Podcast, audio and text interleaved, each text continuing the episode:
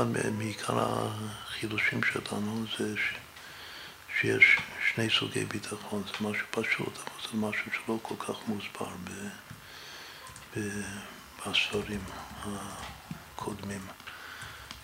שביטחון זה יכול להיות סביר, חשוב טוב יהיה טוב, יכול להיות פעיל, כי הוא הנותן לך כוח לעשות חי. הביטחון הפעיל זה נצח, הביטחון הסביר זה הורות.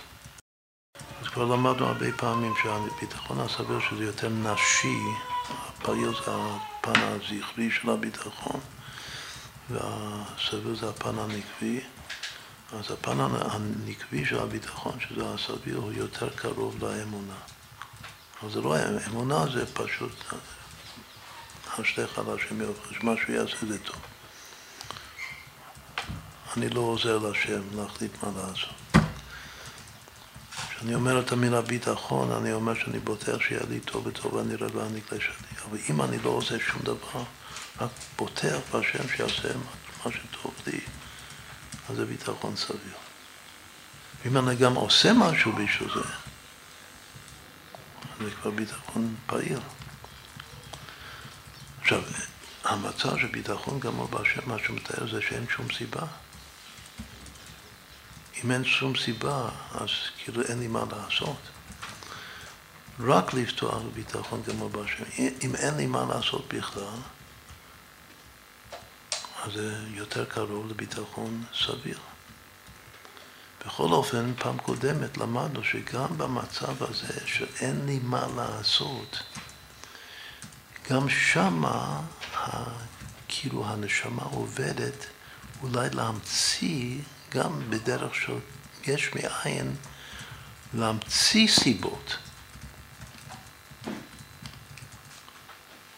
כמו שאדם חולה, אין, אין מה לעשות. חס ושלום. אבל מתוך נחישות שהוא רוצה לחיות, אז יכול להיות שהוא ימציא שאנשים שהתייאשו מהם, והם המציאו שיטות שלמות של רפואה. יש המון ספרים כאלה. שמתוך זה שהיה חולה ואף אחד לא היה יכול לעזור לו בכלל, אז הוא בעצמו המציא שיטה חדשה של רפואה. זה עזר לו, ועכשיו הוא הולך עם זה וזה עוזר לעוד המון אנשים בעולם. אז אם זה בקדושה, הסיפור הזה, זה מה, מה זה?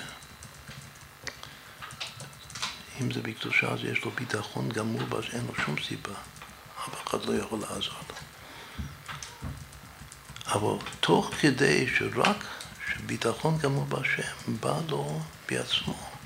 כאילו בריאה יש מאין, איך הוא יכול לעזור לעצמו? הוא ממציא סיבה.